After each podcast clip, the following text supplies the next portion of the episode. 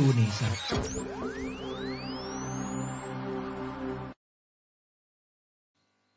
Halo rekan Indonesia, apa kabar? Mudah-mudahan kabar selalu sehat, selalu bahagia, selalu bersyukur. Hari ini kita bertemu kembali dan dari lantai 2 Gedung Rektorat Kampus Universitas Negeri Surabaya, Kampus Lidah Wetan, saya Tia Ezar bersama salah satu narasumber yang setiap harinya kita hadirkan untuk Anda untuk memenuhi rasa ingin tahu Anda terkait apa saja kegiatan, kemudian lembaga yang ada di Universitas Negeri Surabaya.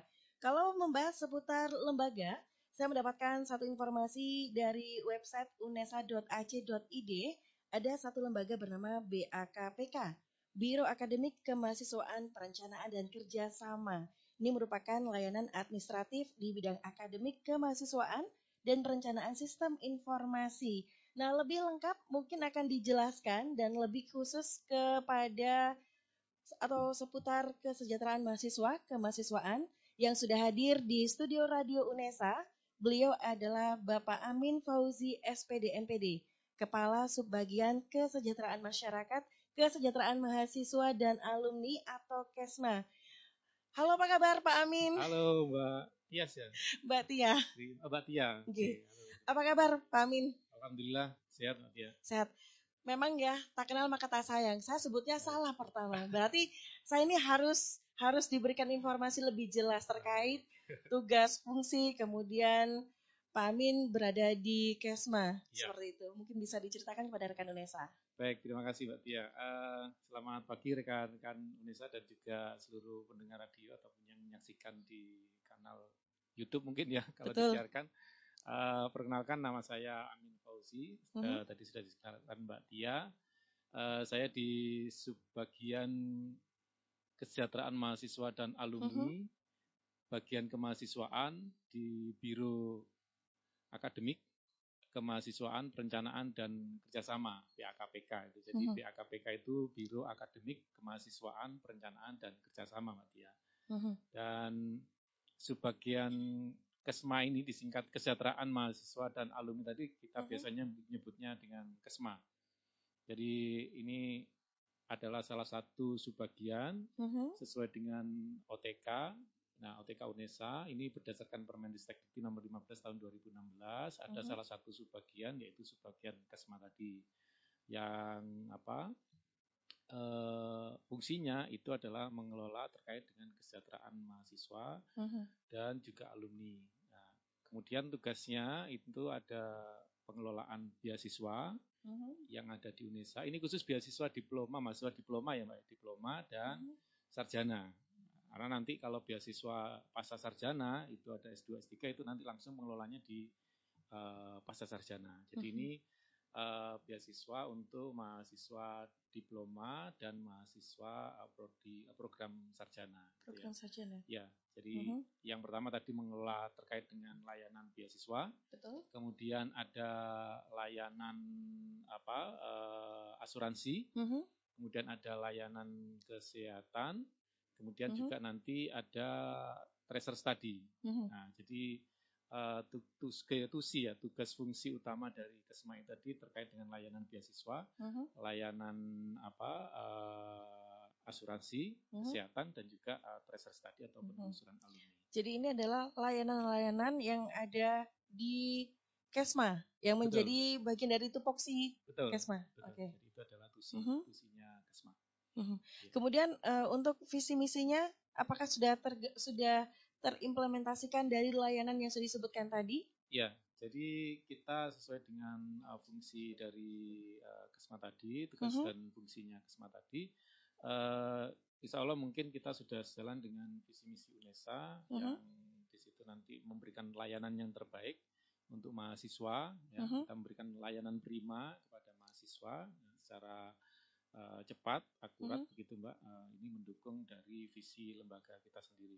Gitu. Uh -huh. Jadi memberikan pelayanan yang terbaik untuk mahasiswa. Uh -huh. Jadi UNESA sendiri sudah berkomitmen untuk bagaimana memberikan layanan-layanan yang arahnya nantinya juga bisa dinikmati oleh teman-teman mahasiswa. Betul. Lalu untuk syarat mendapatkan beasiswa ini apa saja Bapak? Iya. Mungkin nanti sebelum masuk ke syarat penerima beasiswa, Betul? ini nanti mungkin akan saya uh, singgung sedikit mengenai Boleh? jenis uh, beasiswa yang ada Boleh. di UNESA untuk Boleh uh, program diploma dan mhm. sarjana, Mbak. Jadi itu ada yang pertama uh, istilahnya di kami sih kalau di Kesma itu istilahnya layanan beasiswa dan biaya pendidikan mahasiswa gitu ya. Uh, yang pertama itu ada uh, bidik misi uh-huh. uh, yang sekarang berganti nama menjadi KIPK atau Kartu Indonesia Pintar Kuliah. Uh-huh. Kemudian ada afirmasi pendidikan tinggi atau disingkat dengan ADIK. Kemudian ada uh, dari Pemda, ya. Uh-huh. Dari Pemda itu ada dari Pemda Jember, Pemda Surabaya, ada Pemda Mahakam Ulu, Kalimantan. Kemudian juga ada beasiswa atau bantuan studi dari UNESA sendiri uh-huh. yang dikemas dalam uh, apa prestasi keagamaan. Prestasi keagamaan, kemudian difabel dan juga atlet nasional Kemudian ada beasiswa peningkatan prestasi akademik, PPA. Uh-huh. Kemudian ada beasiswa Bank Indonesia.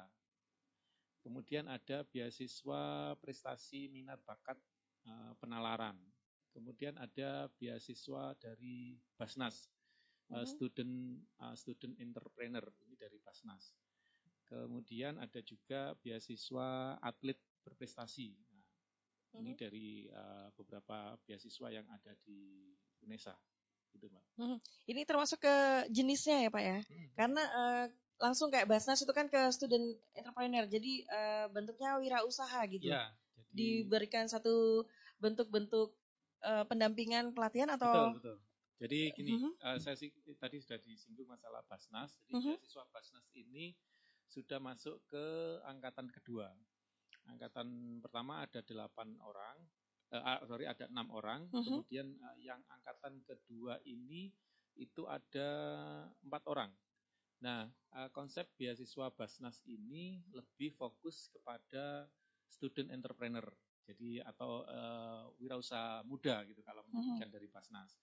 Dan mereka memang uh, syarat utamanya itu sudah merintis usaha. Oh, jadi ini hanya uh, melanjutkan gitu. Ya, bisa okay. bisa. Jadi tidak ya. tidak ini mungkin seperti startup gitu ya, Pak, yang akan Ya, jadi syarat utamanya uh -huh. dia memang sudah merintis usaha. Jadi uh -huh. bukan dari belum dari atau nol. sedang uh -huh. membuat konsepnya saja, tidak, tetapi Tapi sudah berjalan. Sudah berjalan. Uh -huh. gitu. Jadi kemarin ada yang ikut seleksi ada sekitar 55 orang, uh -huh. hanya dipilih 4. Selingkung UNESA ya, Pak? Selingkung UNESA karena nanti sesuai dengan uh, yang ditunjuk Basnas. Mm-hmm. Kebetulan UNESA kebetul, kedapatan kategori uh, wirausaha muda. Wirausaha muda. Ya. Mm-hmm. Gitu. Dan ini terpilih dari sekian banyaknya mahasiswa empat. Empat, hanya mm-hmm. empat.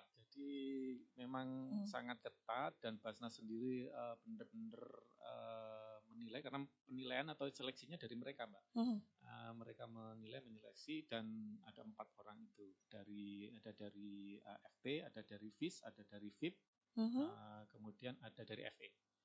Satu-satu. Okay. Ya. Jadi ini juga informasi tambahan untuk rekan UNESA atau mahasiswa baru yang baru masuk di lingkungan Universitas Negeri Surabaya atau bahkan untuk Anda yang di luar sana yang juga penasaran informasi apakah yang bisa didapatkan terkait kesejahteraan mahasiswa.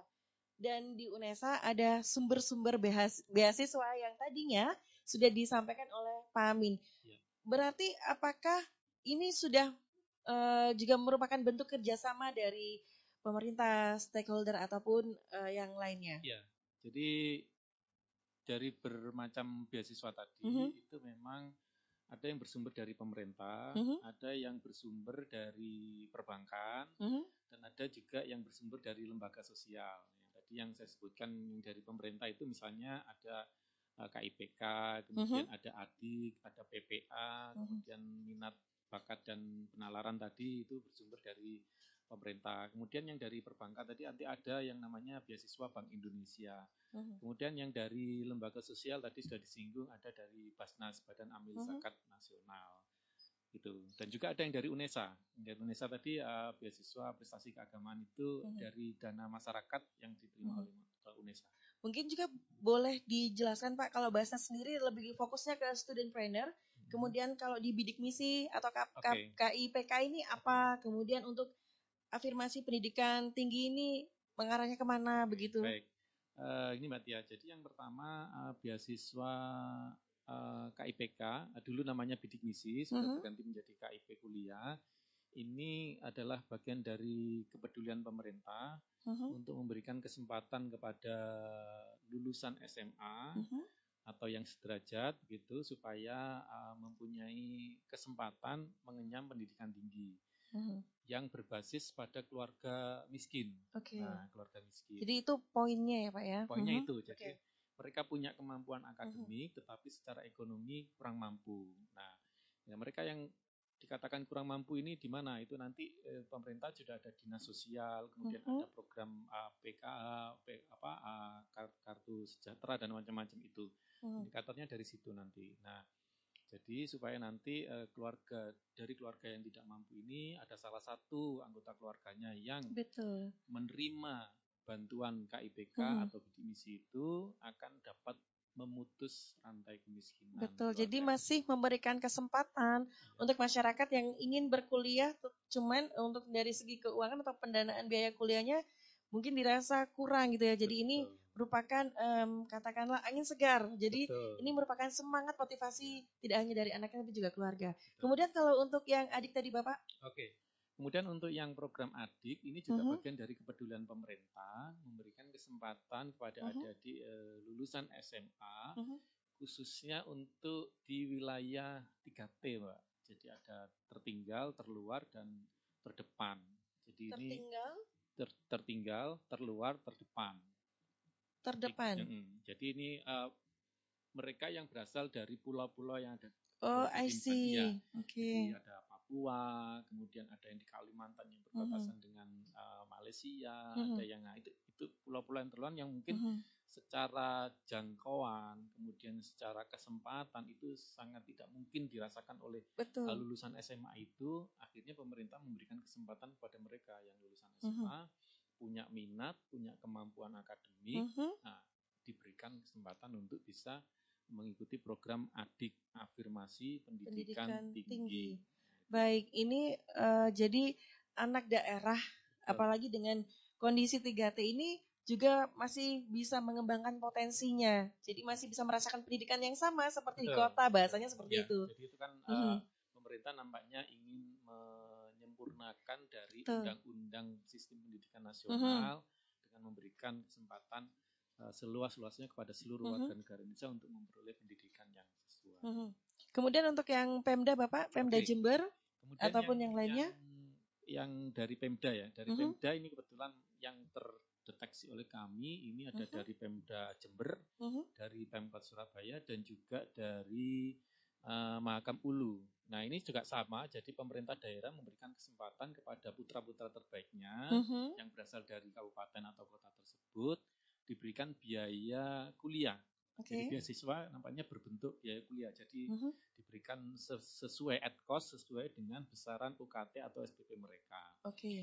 Itu, jadi ada juga yang selain diberikan biaya pendidikan tadi, diberikan uh -huh. juga biaya hidup begitu mbak. Jadi ada eh, itu kebijakan dari pemerintah daerah masing-masing. Uh -huh dan itu proses dan mekanisme seluruhnya ada di Pemda. Kita uh -huh. hanya Menerima.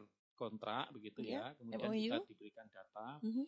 bagian kemahasiswaan diberikan data. Ini yang mahasiswa uh -huh. yang akan kita berikan beasiswa untuk diproses selanjutnya secara akademik dan secara persyaratan untuk pencairan beasiswanya. Uh -huh. Jadi nanti data mahasiswa yang sudah masuk ke kita gitu kita tetapkan dalam keputusan rektor dan nanti sebagai syarat uh -huh. untuk uh, proses berikutnya. Oke, okay. jadi kalau tadi kan Pemda Jember, Pemkot Surabaya, sama Mahakam Ulu. Berarti tiga kota ini yang bentuknya mengirimkan mahasiswanya untuk bersekolah, kemudian dibiayai UKT dan biaya hidupnya, begitu ya, ya Pak ya? Jadi hmm. mereka mengikuti proses seleksi penerimaan mahasiswa baru, hmm. baik itu senam PTN, SBMPTN maupun hmm. SBMB. Nah, kemudian nanti pemerintah daerah akan memberikan informasi kepada calon-calon mahasiswa itu yang -huh. mau berminat atau sesuai persyaratan dipersilakan -huh. untuk mendaftar. Kalau bicara beasiswa ini rasanya uh, informasi yang bagus untuk teman-teman di luar sana bagaimana ketika ingin melanjutkan ke perguruan tinggi mereka mendapatkan ilmunya dan ketika ada keterbatasan mereka sepertinya uh, terbuka wacananya. Kemudian dari UNESA sendiri juga masih punya produk-produk beasiswa seperti prestasi keagamaan. Yeah. dan juga yang lainnya. Ya. Jangan dijawab dulu Pak Amin. Okay. Kita rehat dulu nah, rekan UNESA jangan ke mana-mana karena kita masih berbincang banyak seputar beasiswa. Kemudian apakah beasiswa ini ada jangka waktunya? Kemudian kembali sebelum jenis adalah syarat bagaimana mendapatkan beasiswa setelah yang satu ini.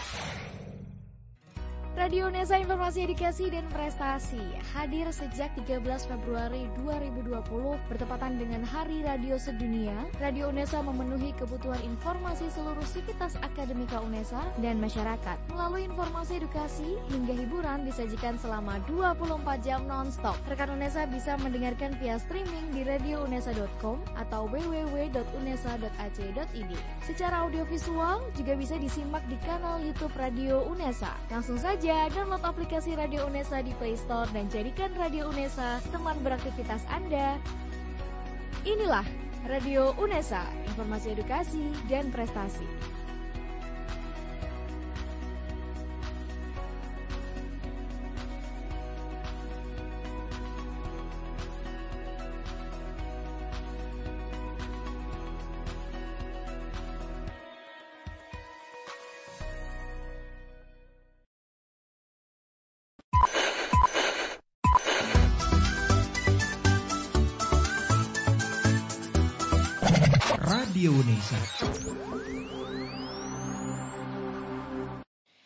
Kasih rekan Unesa, masih saya stay tune kali ini di segmen kedua kita masih di studio Radio Unesa.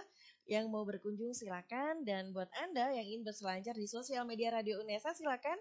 Yang belum follow Instagram silakan di follow dengan keyword yang sama Facebook fanpage, kemudian kanal YouTube Radio Unesa dan juga kalau belum ada di di smartphone-nya untuk bisa streaming 24 jam silakan unduh dulu di Play Store. Kemudian dengan keyword yang sama Radio Unesa. Nanti Anda bisa mendengarkan kami selama 24 jam. Dan masih bersama saya Bapak Amin Fauzi SPD MPD. Beliau adalah Kepala Sub Bagian Kesejahteraan Mahasiswa dan Alumni. Alhamdulillah nggak salah ya Pak ya. Hanya yang pertama saja salah. Baik, melanjutkan Pak Amin. Uh, beasiswa ini kan menjadi sebuah motivasi tersendiri untuk teman-teman di luar sana. Kemudian jenis-jenis atau layanan beasiswa pun juga sudah diinformasikan sebagian tadi di ya. segmen yang pertama. Melanjutkan lagi di segmen yang kedua, Pak Amin seputar di UNESA juga kan punya kebaikan-kebaikan dan memberikan beasiswa ini ya. ya. Ada prestasi ya. keagamaan, kemudian difabel dan juga atlet. Mungkin okay. bisa diceritakan juga. Baik, ya. Selanjutnya gini, uh, teman-teman mahasiswa yang ada di UNESA, uh, uh -huh. tadi sudah saya sampaikan bahwa uh, salah satu jenis beasiswa adalah yang ada di UNESA ini bersumber dari dana PNBP UNESA, uh -huh. yaitu uh, beasiswa prestasi keagamaan, difabel, uh -huh. dan prestasi atlet nasional. Uh -huh. Jadi ini memang kebijakannya Bapak Rektor, Prof. Nur Hasan di awal tahun 2019 itu baru dilaksanakan, Mbak. Dan ini memang uh, program untuk mahasiswa baru yang baru masuk itu. Uh -huh.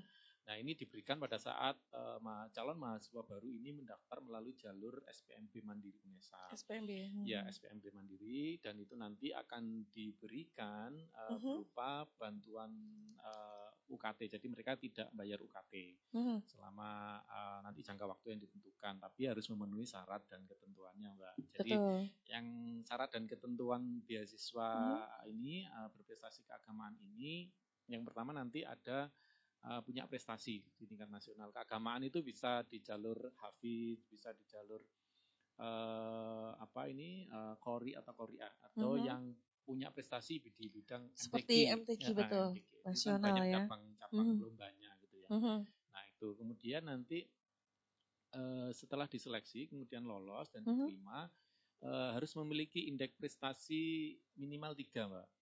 gitu. Uh-huh. Liga kemudian tetap berprestasi. Jadi tidak hanya masuk saja punya prestasi, tetapi uh, nanti bisa mempertahankan. Uh, setelah diberikan beasiswa pendidikan uh-huh. ini gratis, kemudian di Indonesia juga harus melahirkan prestasi yang baru uh-huh. gitu, Mbak. Jadi tidak terus berhenti begitu. Betul.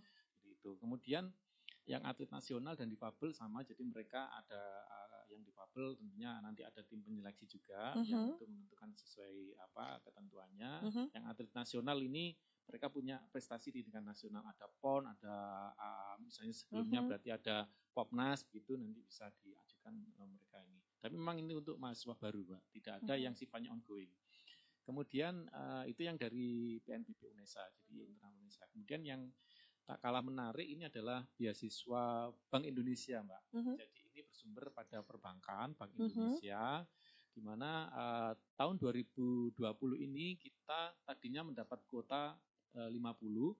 Kemudian Maksudnya tahun itu untuk 50 mahasiswa. 50 mahasiswa. Uh -huh. 50 mahasiswa itu uh, tahun 2020 ini ada tambahan menjadi 75. Alhamdulillah 75, jadi ada uh, naik 25 uh -huh. uh, mahasiswa yang diberikan kesempatan untuk memperoleh beasiswa Bank Indonesia ini cukup besar Mbak uh, beasiswa Bank Indonesia ini uh, lumayan kalau misalnya untuk mahasiswa ya untuk menghidupi atau menambah uang saku uh -huh. sangat uh, besar. Dan syaratnya syarat yang terpenting adalah untuk beasiswa Bank Indonesia ini adalah mempunyai prestasi co-kurikuler, ekstrakurikuler, dan uh, kegiatan sosial kemasyarakatan. Uh-huh. Jadi ya indeks prestasinya diperhatikan, ada min, batas minimalnya, kemudian uh-huh. punya uh, ekstrakurikulernya apa, uh-huh. dan punya uh, prestasi di sosial kemasyarakatan. Uh-huh. Itu mbak untuk Bank Indonesia. Jadi uh, satu bulannya uh, satu juta kalau nggak salah. Kalau misalnya uh, di enam bulan sekali diberikan ya langsung dapat enam juta. Enam juta. Okay. Tapi Betul. segala sesuatu yang diterima pastinya juga ada konsekuensinya. Oh, Dan ini ada amanah gitu ya. Dan kalau Bank mm -hmm. Indonesia ini uh, kegiatannya intent, Mbak. Jadi mm -hmm. Bank Indonesia akan memberikan program-program terkait mm -hmm. dengan uh, para penerima beasiswa itu yang tergabung dalam generasi uh, baru Indonesia, Gen B. Oh, Gen B, oke okay, siap. Indonesia. Jadi para penerima beasiswa uh -huh. Bank Indonesia dikumpulkan uh, dalam satu komunitas yang namanya Gen B. Uh -huh. Dan di dalamnya ada aktivitas-aktivitas. Betul, aktivitas lebih fokus pada sosial kemasyarakatan. Uh -huh. Oke. Okay. Kemudian berikutnya, apalagi yang Betul. belum beasiswa? Ada bakat ah, minat, okay. kemudian PPA. PPA, PPA ini terkait dengan uh, mahasiswa kita yang punya prestasi akademik. Jadi peningkatan prestasi akademik di mana syarat utamanya ini mempunyai indeks prestasi paling rendah itu tiga. -huh. nah, yang lainnya tidak terlalu ini. Uh, paling tidak itu aja teman-teman sudah punya bekal IPK 3 itu sudah lumayan. Kemudian uh -huh. uh, syaratnya ini adalah mereka yang duduk di semester 2, Mbak. Minimal semester Minimal. 2. Okay. Kemudian maksimal itu di semester 6. Ini bagi teman-teman yang program studi uh, sarjana dan diploma 4. Mm -hmm. Kemudian minimal semester 2 dan maksimal semester 4 ini bagi teman-teman yang program studi diploma 3. Itu. Jadi mm -hmm. kalau sudah semester 7, semester 8 ya mohon maaf karena memang uh, dari dikti dalam hal sudah ini, ada aturannya ya, gitu ya. Sudah ada dengan, uh, diatur seperti acuan, itu. Acuan nah, betul. Nah, supaya nanti teman-teman yang benar-benar sedang uh, giat-giatnya di tengah uh -huh. masa kuliah itu ada beasiswa itu. Ada beasiswa. Kemudian untuk yang beasiswa minat bakat penalaran, prestasi Betul. minat bakat penalaran ini adalah bagi teman-teman mahasiswa yang mempunyai prestasi di bidang minat bakat penalaran, prestasi hmm. nasional maupun internasional. Minat bakat penalaran itu macam-macam mbak ada nanti kejuaraan-kejuaraan, ada hmm. robotik, kemudian ada program kreativitas mahasiswa, hmm. ada Timnas, ada Peksiminas, itu semua kaitannya hmm. dengan minat bakat penalaran. Nah, nanti kalau okay. misalnya juara satu dua tiga hmm. kategori perorangan, hmm. ini nanti yang akan bisa kita bagi mereka hmm. mahasiswa yang punya prestasi itu hmm. bisa nanti kita ajukan untuk uh, mendapatkan beasiswa minat bakat. Hmm. Hanya begini Mbak, uh, tahun 2020 ini kan masa pandemi, pandemi COVID-19, betul. sehingga beasiswa PPA dan minat bakat ini oleh Kementerian Pendidikan dan Kebudayaan, Dikti dalam hal ini itu tidak diberikan karena nampaknya dialihkan semuanya fokus kepada penanganan, uh, penanganan COVID-19 uh -huh. yang terdampak, masyarakat yang terdampak sehingga kemungkinan pemerintah pusat itu uh -huh. mengalihkan alokasi untuk PPA itu ke program bantuan UKT mahasiswa. Okay. Ini masih terbungkus dalam program uh, program uh Indonesia Pintar PIP, Mbak. Itu. Jadi untuk PPA dan beasiswa prestasi ini uh -huh. uh, tahun 2020 nampaknya tidak di launching untuk diberikan. Uh -huh. Oke, okay. tapi masih ada kebijakan-kebijakan yang lain yang, lainnya ada ya. yang muncul gitu Pak. Yang uh -huh. baru program yang baru uh -huh. oleh pemerintah yaitu bantuan UKT mahasiswa. Uh -huh. Dan ini kita sudah mengirimkan atau mengusulkan sebanyak 2.543 uh -huh. Mbak hmm. kuota kita 2.543 mahasiswa UNESA sudah kita ajukan untuk menerima bantuan UKT mahasiswa. Okay. Dan alhamdulillah uh, tapi ini memang uh, prosesnya tidak atau uangnya dananya uh -huh. itu tidak diberikan ke mahasiswa tetapi dananya masuk ke universitas. Artinya mereka sudah tidak membayar UKT. Uh -huh. gitu. Baik. Dan dari sekian banyak uh, jenis, kemudian sudah termasuk syaratnya minimal IP IP harus tiga gitu ya Pak ya. Kemudian untuk bidik misi untuk yang keluarga kurang mampu dan sebagainya. Sebetulnya mereka bisa tahu informasi ini di mana gitu Pak? Mereka harus ke mana? Ya. Harus mengadu ke siapa ya, gitu kan? Jadi ini eh, kadang-kadang uh, mahasiswa kita itu untuk memperoleh informasi uh, memperolehnya pada yang tempat yang kurang pas gitu ya, uh -huh. sehingga ragu-ragu ini benar apa enggak. Jadi teman-teman sekalian uh, mahasiswa mhm. UNESA, saya berharap ketika ingin mendapatkan informasi terkait dengan beasiswa yang ada di UNESA untuk hmm. program diploma maupun sarjana, bisa saja datang ke bagian kemahasiswaan BAKPK di gedung rektorat lantai satu, sayap sebelah kiri atau di uh, gedungnya BAKPK. Uh-huh. Mhm. Nah, nanti itu ada bagian kemahasiswaan, nanti bisa teman-teman staf kami itu akan memberikan informasi terkait dengan uh, layanan beasiswa uh-huh. maupun layanan uh, asuransi dan juga layanan travel study. Itu Mbak. Dan juga bisa mengunjungi website uh, uh, simawa uh-huh. uh, simawa.unesa.ac.id. simawa.unesa.ac.id. Ya. Baik untuk rekan-rekan mahasiswa terutama rekan UNESA yang ingin mendapatkan informasi terkait beasiswa, kemudian syaratnya apa saja, langsung saja ada website yang bisa dikunjungi di www.simawa.unesa.ac.id.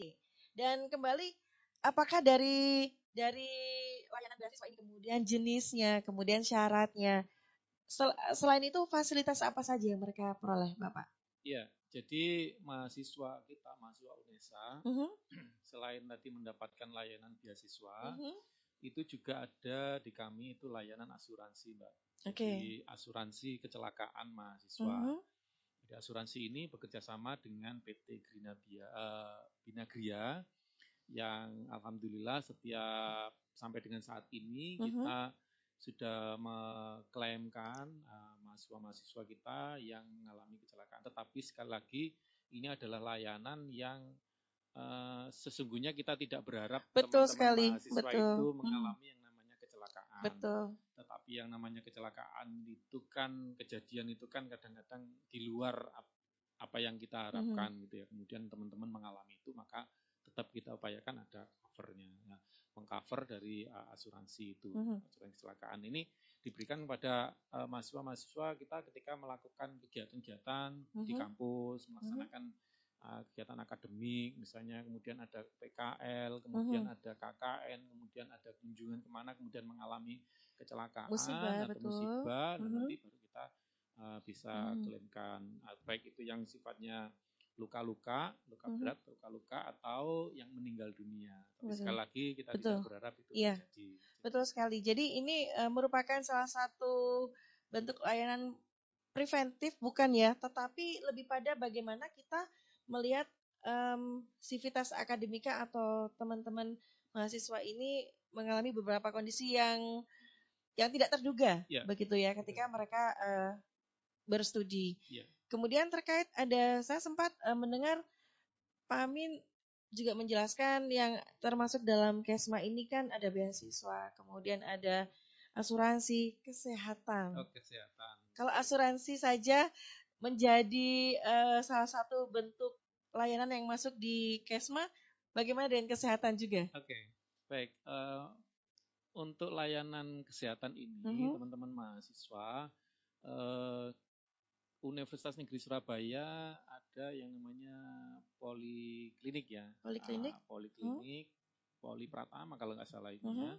Ini ada di Ketintang. Ya. Uh-huh. Memang sekali lagi ini masa pandemi mungkin teman-teman khususnya mahasiswa baru Betul. ini mungkin belum tahu situasi kampus ini yeah. bagaimana sehingga ya uh, ada namanya poliklinik itu tadi. Mm -hmm. Nah, nanti mahasiswa yang sudah terdaftar di UNESA itu nanti bisa datang ke poliklinik mhm. ketika mm -hmm. mengalami gangguan mm -hmm. kesehatan. Jadi tinggal membawa KTM saja KTM, ya, Pak ya. Lapor, mm -hmm. nanti. Tapi kalau ada gejala-gejala kurang sehat, jangan tiba-tiba kepingin aja gitu ya.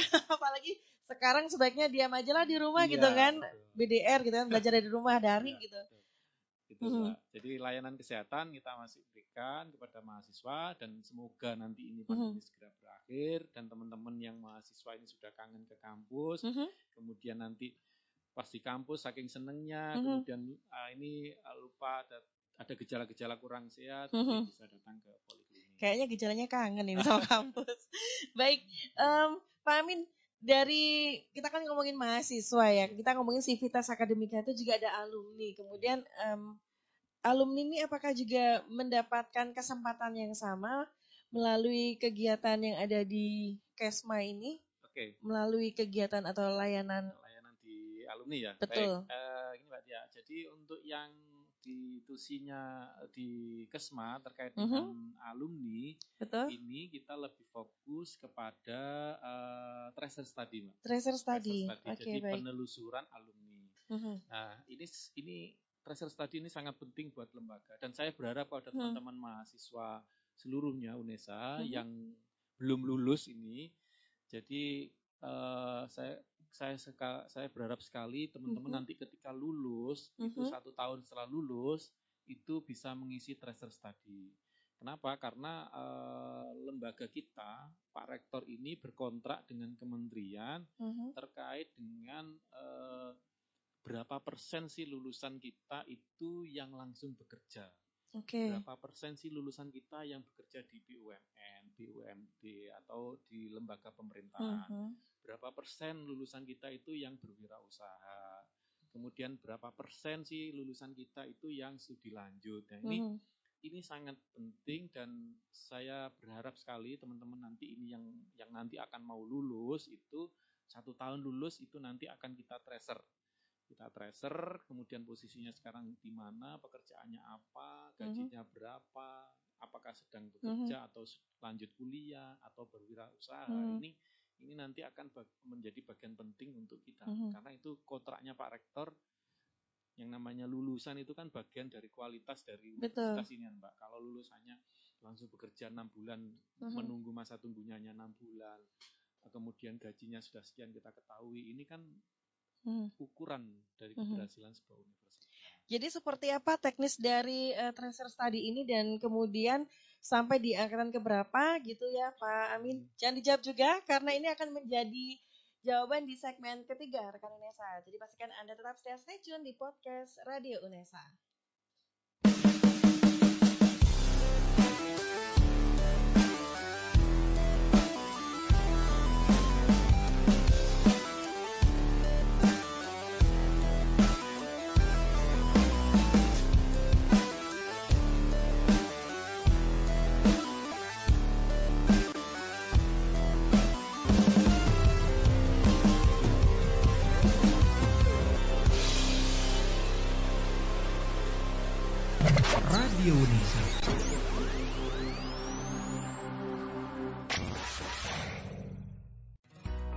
Unesa Informasi Edukasi dan Prestasi hadir sejak 13 Februari 2020 bertepatan dengan Hari Radio Sedunia. Radio Unesa memenuhi kebutuhan informasi seluruh sivitas akademika Unesa dan masyarakat. Melalui informasi edukasi hingga hiburan disajikan selama 24 jam non-stop. Rekan Unesa bisa mendengarkan via streaming di radiounesa.com atau www.unesa.ac.id. Secara audiovisual juga bisa disimak di kanal YouTube Radio Unesa. Langsung saja saja download aplikasi Radio Unesa di Play Store dan jadikan Radio Unesa teman beraktivitas Anda. Inilah Radio Unesa, informasi edukasi dan prestasi.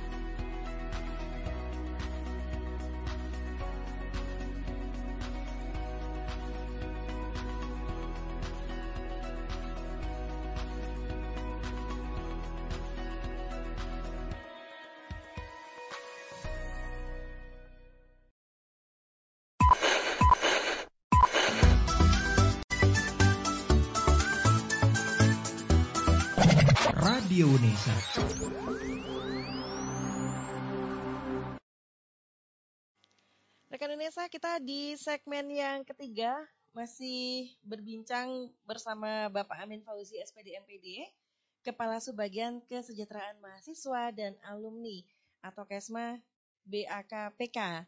Dan di balik profil beliau yang saya pikir beliau ini pendiam, ternyata kalau senyum juga auranya nih mampir ke mana-mana gitu ya. Dan untuk Pak Amin sendiri kesibukannya adalah um, aktif di Pramuka. Kemudian beliau juga asli Jombang. S1 Teknik Bangunan Fakultas Teknik Universitas Negeri Surabaya. Jadi cinta alma mater nggih Pak. Iya, Kemudian S2 Magister Sains UNESA juga. Kita melanjutkan seperti yang tadi Pak uh, tracer study gitu kan. Saya jadi penasaran um, kenapa harus di trace gitu kan? Kenapa harus ditelusuri? Apakah nantinya untuk alumni yang belum bekerja, UNESA ini akan membantu mendapatkan pekerjaan atau seperti apa? Mungkin bisa dijelaskan. Baik, uh, gini Mbak Tia. Jadi kenapa kok alumni atau lulusan kita perlu di trace atau ditelusuri? Uh -huh. Ini yang pertama tadi sudah saya sampaikan bahwa Pak Rektor memang ada kontrak kinerja dengan kementerian.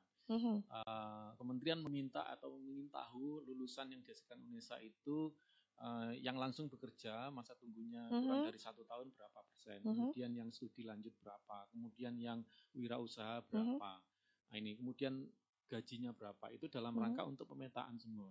uh-huh. Itu selain sekali lagi untuk mengukur kualitas dari uh, universitas uh-huh. itu. Nanti berkaitan dengan pemeringkatan juga. Jadi kalau misalnya anak uh, nilainya bagus ya, uh-huh. peringkat kita akan naik juga.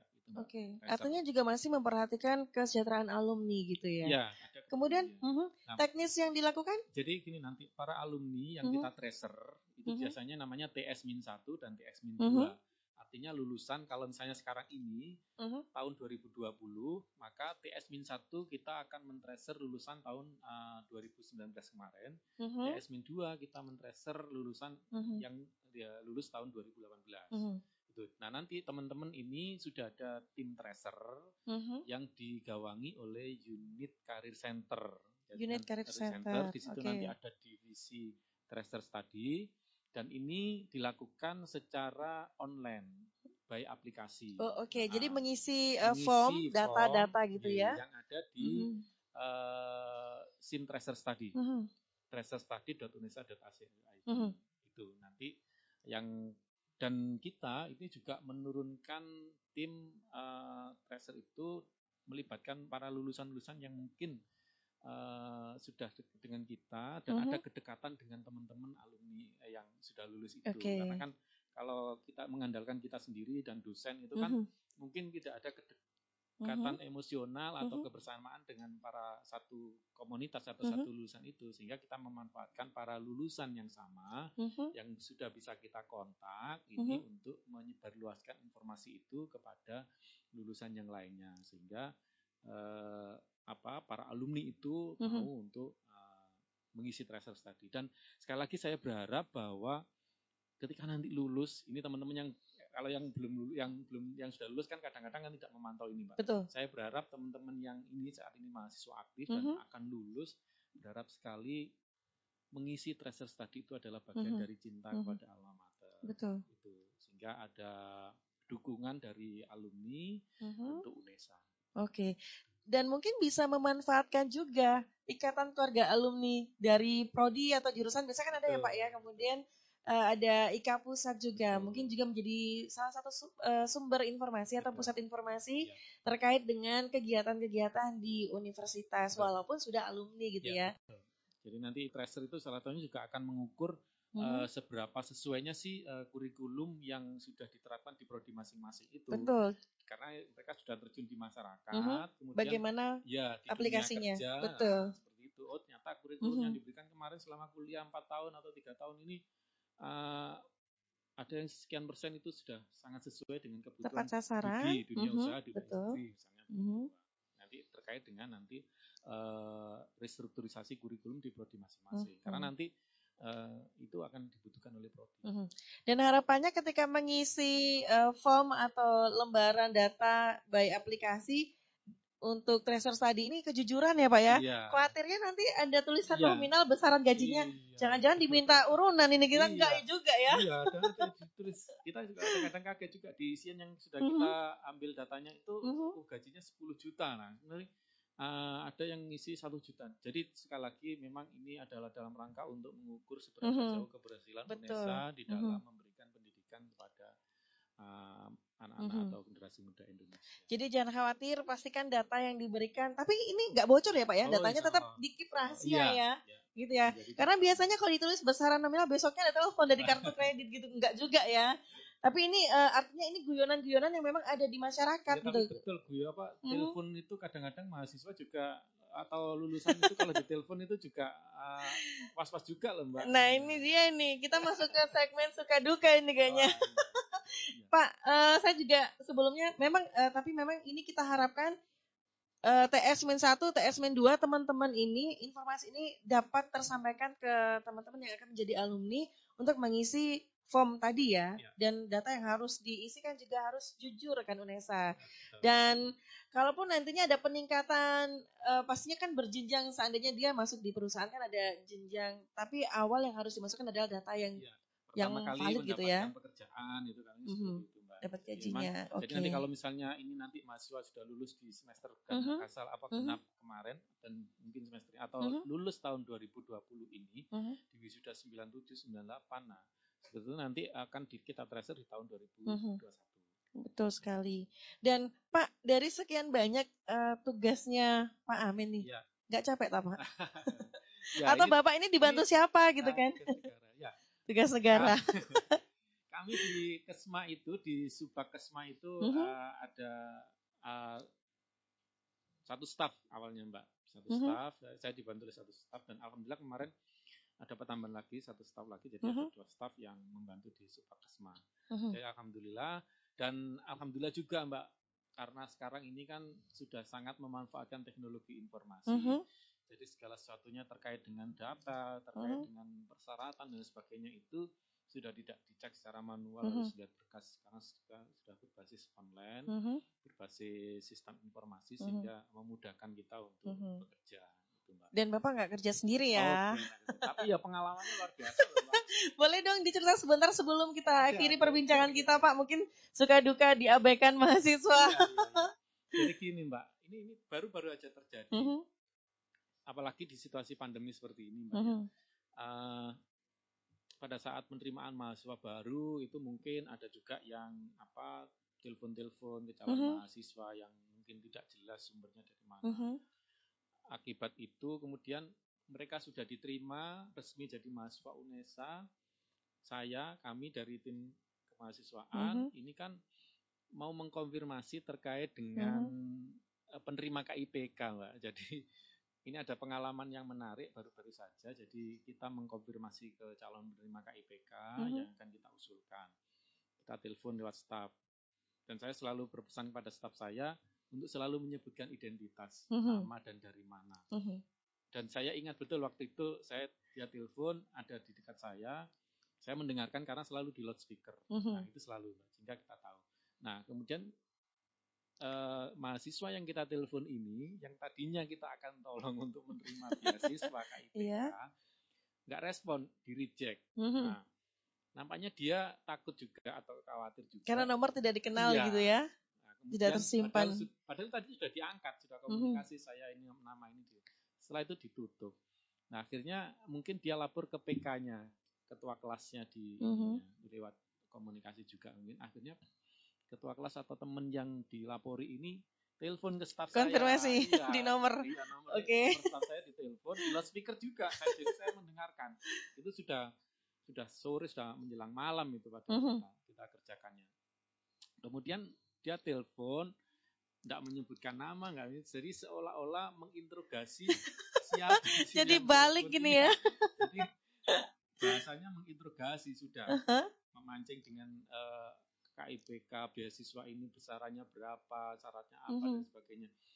Kemudian ya kita masih tetap uh -huh. menjawab. Kemudian sudah bahasanya sudah keinterogasi, saya uh -huh. bilang ke staf saya, sudah dialihkan saya ke saya ke saya aja Tidak mau, akhirnya ditutup. Sudah kita sudah ini uh -huh. akhirnya siapa ya itu nomornya.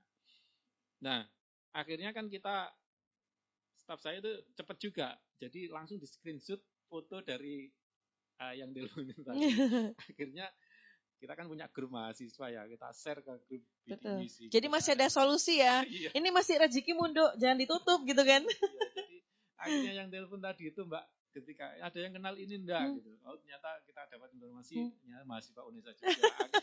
Minta maaf gitu ya, maaf ya, Pak gitu. Begitu dia tahu loh foto saya jadi viral di grup-grup itu akhirnya dia telepon balik kemudian konfirmasi minta maaf. Jadi Betul. jadi memang ya memang uh, waspada, hati-hati itu uh-huh. sangat perlu mbak. Uh-huh. Uh, tetapi sesungguhnya ketika kita sudah menyebutkan identitas, kemudian uh, sudah kita angkat teleponnya misalnya, cobalah uh, tenang dulu, kemudian dengarkan dan tetap ini orang ini mau apa sih maunya. Gitu. Uh-huh. Ketika ngomongnya sudah tidak jelas, silahkan ditutup, uh-huh. di close, diakhiri tidak masalah. Tapi kalau misalnya, oh ini tujuannya baik, mau meskipun nomornya tidak dikenal, orangnya belum dikenal, tapi tujuannya sebenarnya baik ya, uh, bisa kok kita berkomunikasi dengan baik.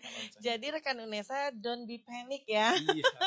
Jadinya, tapi artinya ada cerita panjang dan dan memang itu kondisi real yang terjadi Betul. di masyarakat. Iya. Siapa tahu ada yang memanfaatkan kondisi ini. Jadi orang sudah berharap ternyata zong gitu ya Pak, iya. ternyata hoax gitu ya. Uh, Pak tadi menyebutkan besaran nominal, apakah boleh disebutkan? Dan apakah ketika mahasiswa sudah mendapatkan beasiswa bidik misi sebelumnya, kemudian apakah masih berkesempatan mendapatkan beasiswa-beasiswa yang lain? Oke. Jadi kalau besaran mahasiswa bidik misi itu, jadi bidik misi atau KIPK itu mendapatkan uh -huh. uang pendidikan, Mbak. Uang pendidikan uh -huh. ini nanti langsung sampai masuk. dia lulus? Uh, Atau ada jangka waktunya? Maksimal jatahnya 8 semester. 8 semester. semester. Okay. Dan itu kalau misalnya selama rentang itu kok dia nilainya tidak memenuhi syarat ya akan kita alihkan menjadi mahasiswa reguler okay. dengan ditetapkan UKT sesuai dengan ketentuan yang berlaku -huh. Nah itu jadi nanti mendapatkan biaya kuliah, biaya pendidikan ini besarnya dua juta empat ratus ini uh-huh. langsung masuk ke rekening UNESA -huh. sebagai pengganti dari UKT mereka. Kemudian mereka mendapatkan biaya hidup -huh. uh, selama satu semester itu empat juta dua ratus Itu diberikan per, uh -huh. per semester, Mbak. Uh -huh. Per semester, kemudian nanti selain mendapatkan dana-dana tersebut, teman teman-teman penerima KIPK Bidimisi ini kita berikan pelatihan-pelatihan yang itu menunjang soft skill mereka. Ada uh-huh. pendidikan karakter, ada pendidikan kewirausahaan, uh-huh. kemudian ada juga karir, pelatihan uh-huh. karir seperti itu, Mbak. Sehingga Jadi tidak berhenti ya. mereka mendapatkan dana atau biaya pendidikan, tapi diberikan kemampuan lain, lain untuk mereka bisa mandiri Meskipun gitu ya. dalam pandemi tahun 2020 ini kita hmm. tetap laksanakan secara virtual. Hmm. Oke. Okay.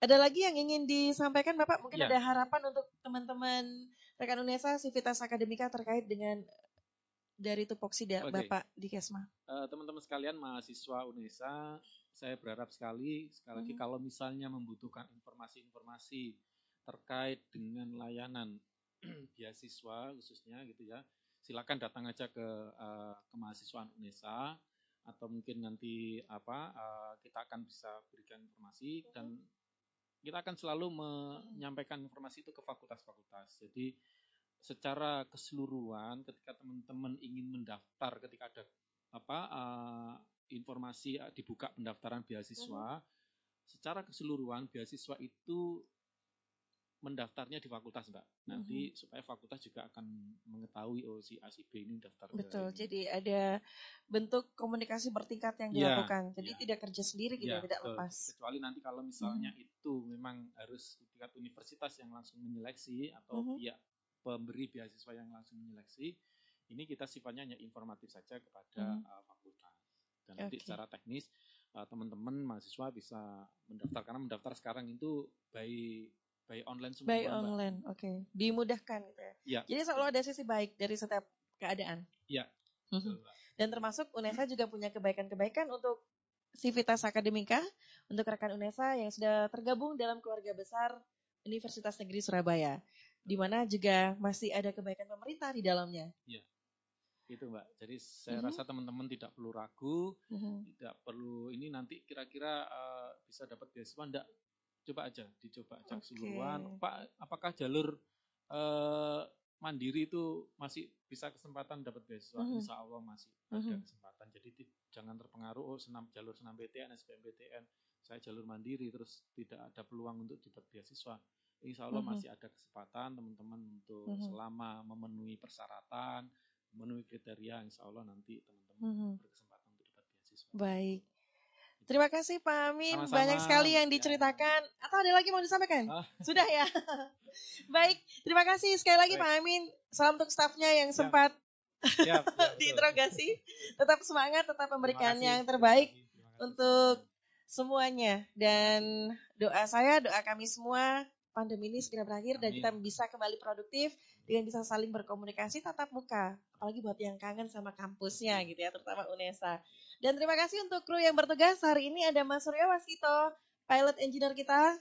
Terima kasih sekali lagi terima Pak kasih. Amin Fauzi, SPD MPD. Jangan kapok ya Pak. Terima kasih. Main-main ke sini berikan informasi ke kami jika ada memang kegiatan mendatang dari kepala dari subbagian Kesma ya. atau BAKPK. Ya. Nanti dari mungkin ini Mbak dari forum mahasiswa misi atau forum mahasiswa uh -huh. KPK kalau misalnya diberikan kesempatan nanti bisa bisa podcast di radio ini juga.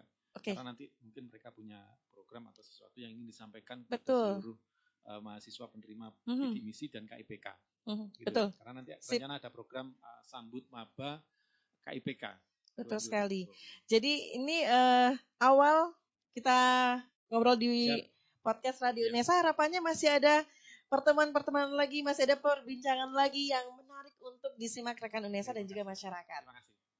Terima kasih untuk Bapak Amin Fauzi SPDMP di Kepala Sub Bagian Kesejahteraan Mahasiswa dan Alumni yang sudah berkenan hadir di studio Radio Nesa. Tetap semangat Bapak, tetap jaga kesehatan. Salam untuk keluarga di rumah. Dan juga rekan Indonesia, saya Tia Ezar juga pamit mohon undur diri dari ruang dengar Anda. Silakan untuk stay 24 jam nonstop untuk live streaming yang pengen dihibur, pengen tahu informasi apa aja yang ada di UNESA, Jangan lupa unduh dulu di Play Store. Sekali lagi terima kasih sudah bergabung bersama kami di podcast Radio UNESA. Wassalamualaikum warahmatullahi wabarakatuh.